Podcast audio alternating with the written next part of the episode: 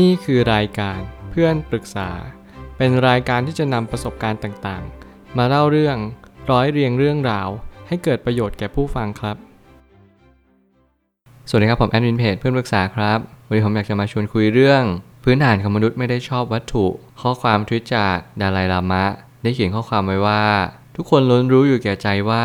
ทั้งความรักและความเมตตาเป็นสิ่งที่สำคัญ ณ เวลานี้คือเวลาที่ต้องนำสิ่งนี้มาใช้ เมื่อเรารับรู้กันว่าความสุขของวัตถุนั้นมีขีดจำกัด เรากำลังเผชิญหน้ากับปัญหาที่ไม่จำเป็นต่อชีวิตเราจริง ๆ กระนั้นเราค่อยๆ กลับมาสู่พื้นฐานที่มนุษย์ทุกคนเคยมี ด้วยใจที่มองด้วยตาแห่งความเป็นเด็ก ผมเชื่อว่าข้อความทวิตนี้ทำให้เราทุกๆ คน ได้กลับมาตั้งหลัก แล้วก็ฉุกคิดได้ว่า สิ่งที่เราทุกคนกำลังตามล่าหาความสุขเนี่ยมันเป็นทางที่เราต้องการจะไปจริง ๆ หรือเปล่า เราทุกคนนั้นปรารถนาสิ่งที่สำคัญที่สุดในชีวิตนั่นคือความสุข เราหารู้ไหมว่าวัตถุนิยม ไม่ใช่สิ่งที่เราต้องการจริง ๆ แน่นอนบางครั้งเนี่ยมันก็เหมือนประมาณว่าเรากินขนมหวานแทนอาหารหลัก แน่นอนโภชนาการวันหนึ่งก็ต้องไม่ถึงอย่างแน่นอน การทานอาหารให้เรามีร่างกายที่แข็งแรงเนี่ยเราก็จะเป็นจะต้องกินให้ครบ5หมู่ ชีวิตก็เฉกเช่นเดียวกันเราจะต้องมีแง่มุมที่หลากหลาย แล้วก็ต้องเติมให้ครบ ให้เต็มให้สมบูรณ์ เพื่อให้สิ่งสิ่งนั้นดียิ่งขึ้นอย่างยั่งยืน ผมไม่ตั้งคำถามขึ้นมาว่า ไม่ว่าเราจะอยู่แห่งหนใดบนโลกใบนี้ เราก็ต้องการความรักและความเมตตาอยู่ดี และถึงแม้โลกจะพัฒนาไปไกลแค่ไหน ก็ไม่สามารถหลีกเลี่ยงสองสิ่งนี้ไปได้เลย แน่นอนความรักและความเมตตาเนี่ยมันเป็นสิ่งที่หล่อเลี้ยงหัวใจเรา ผมพูดอยู่เป็นประจำ ผมมักจะบอกคนในครอบครัวผมเสมอว่า ต่อให้เรามีเงินมากมาย แต่เงินเนี่ยมันก็แค่บำรุงกาย แต่ขณะเดียวกัน เรามีทั้งกายและจิตใจ ถ้าเกิดเราไม่มีความรักหรือความเมตตาหล่อเลี้ยงจิตใจเลย เราก็ไม่อยากใช้ชีวิตอยู่บนโลกใบนี้อีกต่อไป ผมเห็นข่าวหลายครั้งที่มีคนกำลังฆ่าตัวตาย แล้วก็มีคนที่ฆ่าตัวตายไปแล้ว ผมรู้สึกหดหู่ใจและสลดใจอย่างยิ่ง ไม่ใช่เพียงเพราะว่าหลาย ๆ ครั้งเศรษฐกิจเราไม่ดี แต่หลาย ๆ ครั้งผมก็ยังเชื่อว่าเขาเหล่านั้นอาจจะยังไม่รับความรักและความเมตตามากเพียงพอ ชีวิตที่สำคัญที่สุดคือชีวิตที่เติมเต็มด้วยจิตใจอย่างแท้จริง โรคซึมเศร้าเอ่ย ปัญหาชีวิตต่าง ๆ นานาเอ่ย แก้ได้ด้วยจิตใจทั้งหมดทั้งสิ้น ราะต่อให้คุณมีวัตถุนิยม ต่อให้คุณมีแบรนด์เนมรายล้อมตัวคุณ มันก็ไม่ทำให้คุณมีความสุข เท่ากับคุณรู้ว่าคุณกำลังมีความรัก เท่ากับรู้ว่าคุณมีสิ่งที่คนคนนั้นเขาเห็นคุณค่าของคุณเอง สิ่งนี้แหละมาสลักสำคัญยิ่งกว่าเยอะมากๆ สิ่งนี้แหละทำให้เราสลักสำคัญมากมายมหาศาล หากเราต้องการความสุข แต่เรานำสิ่งที่มาทดแทนกันไม่ว่าจะเป็นวัตถุ ความหลง และความสัมพันธ์แบบระยะสั้น สิ่งเหล่านี้ไม่สามารถเติมเต็มความรักที่เป็นของแท้ได้จริง หากเรากำลังหา short term happiness หรือว่ากำลังหาสิ่งที่มันเป็นของชั่วคราว ไม่ว่าจะเป็นความสัมพันธ์แบบฉาบฉวย บางคนชอบความสัมพันธ์แบบไม่ผูกมัดใดๆทั้งสิ้น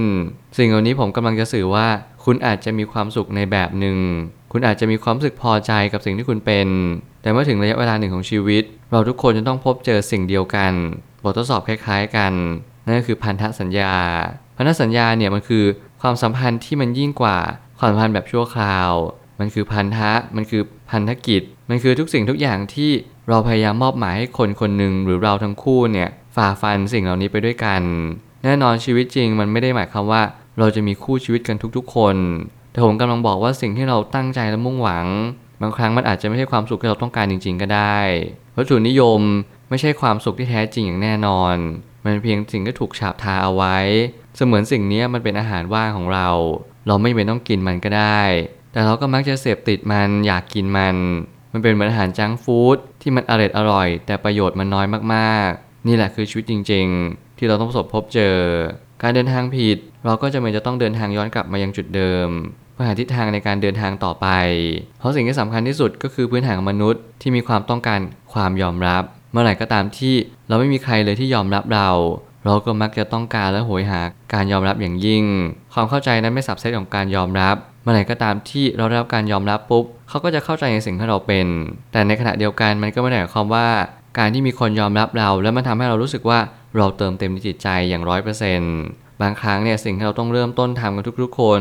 ก็คือยอมรับตัวเองก่อน เมื่อเรายอมรับตัวเองเป็นเราก็จะรู้ว่าสิ่งที่เราควรเข้าใจตัวเองเนี่ยมันมีส่วนไหนบ้าง บางครั้งการอยู่กับตัวเองเป็น การทบทวนในสิ่งที่มันเคยเกิดขึ้น มันก็จำเป็นอย่างยิ่งเหมือนกัน สิ่งที่เราจำเป็นต้องทำในทุกๆวัน ก็คือคุยกับตัวเองให้เป็น สอบทานตัวเองในแต่ละวันว่าเราทำสิ่งนี้ไปแล้วเราได้อะไรกลับมา เราจงติดตามผลลัพธ์ในสิ่งที่เราก็ทำในทุกๆวัน บางคนเรียนพิเศษ บางคนเข้าโรงเรียน บางคนสอบชิงทุน ผมเชื่อว่าสิ่งเหล่านี้เป็นเหตุที่ทำให้เรามีผลลัพธ์ที่แตกต่างกัน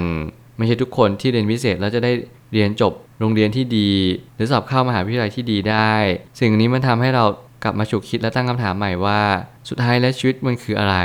สุดท้ายแล้วความตั้งใจนี้มันทำให้เราได้ผลลัพธ์ที่เป็นอย่างสิ่งที่เราต้องการจริง ๆ หรือเปล่า หรือมันกำลังเดินทางไป โชคชะตานั้นกำลังกรอบเรากำลังผลักให้เราเดินในทางที่ควรเดิน นั่นหรือเปล่าในสิ่งที่เราควรจะเข้าใจชีวิตมากขึ้น มีผู้คนมากมายที่คิดว่าเงินคือคำตอบของชีวิต แต่การนั้น เงินไม่ใช่สิ่งที่ทำให้เรามีความสุขได้ทั้งหมด แง่มุมของชีวิตนั้นมีหลากหลายกว่าที่เราเคยคาดคิดเอาไว้ เราจึงต้องจัดลำดับความสำคัญใหม่ เมื่อเงินไม่ใช่คำตอบที่สูงสุดของชีวิต แล้วอะไรล่ะคือคำตอบที่สูงที่สุด ผมเชื่อว่าทุกคนก็มีคำถามในใจมากมาย บางคนหลงลืมสิ่งที่สำคัญที่สุดไป บางคนถูกเลี้ยงดูหล่อหลอมมา จากเบ้าหลอมที่เขาเชื่อว่าเงินคือสิ่งสุดท้ายของชีวิต เราทุกคนต้องมีเป้าหมายกับเงินทอง ความสำเร็จ รูปลักษณ์ที่ดีเลิศเลอ โปรไฟล์ที่ดีที่สูงส่ง สิ่งเหล่านี้ผมไม่ได้บอกว่ามันไม่ดี เพียงแต่ว่าถ้าเกิดสมมติเราเสพติดมัน เรายึดติดมันมันกับการว่าเราจะต้องตามล่าหามันไม่ว่าทางใดทางหนึ่ง เราพยายามจะขย่งจากจุดเดิม ไปในจุดที่ดีขึ้นกว่าเดิม โดยที่ลึกๆ แล้วเราไม่เคยสบายใจกับสิ่งที่เราทำเลย นั่นแหละจึงเป็นเหตุผลว่าเราควรจะเปลี่ยนตัวเอง และพัฒนาตัวเองอย่างยิ่งยวด เพื่อให้เรารับรู้ว่าทุกสิ่งทุกอย่างที่เราทำมันมีทิศทางบ่ายหน้าไปยังผลลัพธ์เดิม ทั้งที่เราพยายามเปลี่ยนวิธีการ ทั้งที่เราพยายามเปลี่ยนเหตุทั้งหมดเลย แต่สุดท้ายแล้วเราก็ต้องการความสุขที่เปลือกนอกอยู่ดี ผมเชื่อว่าการตั้งคำถามเนี่ยมันสาคัญมากๆ คุณจงตั้งคำถามว่า อะไรจะเป็นสิ่งที่ทำให้เรามีความสุขแบบยั่งยืน ที่ชีวิตมนุษย์คนคนหนึ่งตั้งใจที่จะเรียนรู้กับมัน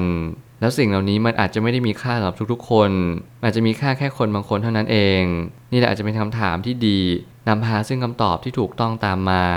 ขอเพียงแค่ เราเปิดใจรับฟังอะไรใหม่ ๆ เรียนรู้อะไรแบบเปิดกว้างเราก็จะพบเจอคุณสมบัติใหม่ ๆ ที่มันมากกว่าเงินทอง ไม่ว่าจะเป็นความถูกต้อง ความดี การเสียสละ สิ่งต่างๆ เหล่านี้มันทำให้สังคมน่าอยู่มากขึ้นหรือเปล่า รวมถึงเราก็มีความสุขในการอยู่สังคมนี้เช่นเดียวกัน สุดท้ายนี้ สายตาแห่งความเป็นเด็ก คือสายตาที่มองตามสิ่งที่มันเป็น อย่าลืมความฝันในวัยเด็ก และอย่าลืมว่าเราก็สามารถเริ่มต้นใหม่ได้ทุกเมื่อเชื่อวัน วันนี้คือวันที่เราควรกลับมาสู่คำถามที่ว่าเราต้องการอะไรจริง ๆ กันแน่ ผมอยากจะฝากการบ้านให้กับทุกๆ คน นั่นก็คือว่าคุณในวัยเด็กกับคุณในตอนนี้แตกต่างกันอย่างไร ผมเชื่อว่าการเวลาเนี่ยมันล่วงเลยผ่านไป มันทำให้เราหลงลืมว่าเราก็เคยเป็นเด็กคนหนึ่ง เราทุกคนล้วนแต่มีสายตาของความสดใสร่าเริง สายตาคู่นั้นมันหายไปตั้งแต่ตอนไหนทำไมรอยยิ้ม ความสุข ความเบิกบานใจ มันหายไปกับการเวลา ทำไมความเป็นผู้ใหญ่มันเป็นภาระอันหนักอึ้งทำไมมีคนน้อยคนเหลือเกินที่ต้องการเป็นผู้ใหญ่ที่ดีในอนาคต ความเป็นผู้ใหญ่มันทำร้ายเราขนาดนั้นเลยเหรอ สิ่งนี้ผมก็สงสัยเหมือนกัน แต่ผมก็กล้าพูดว่าความเป็นเด็กความเป็นผู้ใหญ่มันแตกต่างกันอย่างสิ้นเชิง แต่สิ่งที่เชื่อมโยงกันอยู่ นั่นก็คือทุกครั้งในการเป็นผู้ใหญ่ นั่นก็คือคนที่เคยเป็นเด็กคนหนึ่งเขาพยายามอยากที่จะเปลี่ยนแปลงบางสิ่ง นี่แหละคือสิ่งที่ทำให้มันเชื่อมโยงกันได้ และมันทำให้เราสามารถมีสายตาของความเป็นเด็กอยู่ตลอดเวลา ทุกๆปัญหามันมีทางออกจริง ๆ ทุกปัญหาที่มันเข้ามาในชีวิตของเรา มันก็มักจะมาสอนเรา มันคือบททดสอบอันสำคัญยิ่ง การเพิกเฉยปัญหา มันก็เหมือนการหนีปัญหานั่นแหละ สุดท้ายแล้วปัญหามันก็ยังคงเดิม แล้วรอเวลาที่เราจะแก้ไขมัน จนยหยุดที่จะจินตนาการ จนยหยุดที่มีความคิดสร้างสรรค์ เพราะจินตนาการและความคิดสร้างสรรค์นี่แหละ มันจะเป็นบอกเกิดของนวัตกรรมใหม่ ๆ มันเป็นสิ่งที่ทำให้เรามีความคิดที่ดียิ่งขึ้น อย่างน้อยมันก็ทำให้เราออกจากวังวนที่เราเบื่อหน่าย แล้วก็ไม่อยากอยู่กับมัน ลองเปลี่ยนโลกใบนี้ด้วยความคิดของเราเอง อย่าลืมสายตาของความเป็นเด็ก ที่เวลาเจอปัญหาก็ยิ้มสู้ ล้มแล้วก็ลุกใหม่ ปัดฝุ่นที่ขาเราแล้วก้าวหน้าเดินต่อไป นั่นแหละคือชีวิตของความเป็นเด็ก สมบทวิญญาณของผู้ใหญ่เข้าไปสักนิดนึงผสมผสานปรุงแต่งเข้าด้วยกัน ให้เกิดความกลมกล่อมของชีวิต แล้วว่าหนึ่งชีวิตคุณก็จะดีมากยิ่งขึ้น เพียงเพราะว่าคุณรู้ที่จะเล่นแร่แปรธาตุ และไม่หลงลืมสิ่งที่สำคัญที่สุดไป นั่นก็คือความเป็นเด็กในตัวคุณ ผมเชื่อว่าทุกปัญหาย่อมมีทางออกเสมอ ขอบคุณครับ รวมถึงคุณสามารถแชร์ประสบการณ์ ผ่านทาง Facebook Twitter และ YouTube และอย่าลืมติด Hashtag เพื่อนปรึกษาหรือ f r ร e n d t a l k ด้วยนะครับ